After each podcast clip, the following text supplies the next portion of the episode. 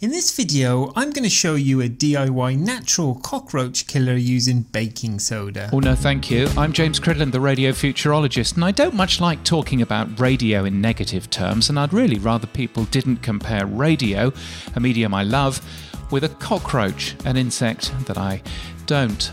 Some cockroaches can live for a month without food or even survive just using the glue from a postage stamp. And if you think a nuclear war might kill the things off, you'd not be right. They're 15 times more resistant to radiation than we are. Cockroaches are really hard to get rid of. And radio?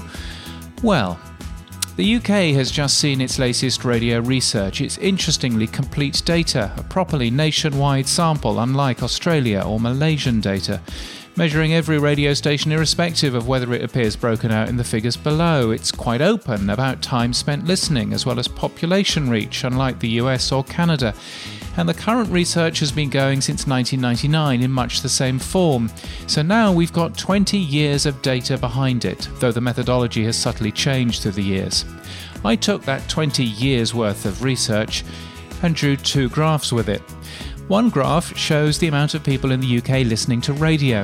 In 1999, 89% of the UK was listening to radio at least once every week. In 2019, 20 years later, the figure remains 89%. In 1999, let's just remind ourselves the fastest internet connection you could get in the UK was a 512k connection. Napster came in 1999, iTunes in 2003, Spotify in 2008. Back in 1999, mobile phones didn't have Wi Fi inside them, and 3G only came in 2003. YouTube launched in 2005, the iPhone in 2007. So we've seen incredible change in the last 20 years. Change that should, of course, have meant the death of radio.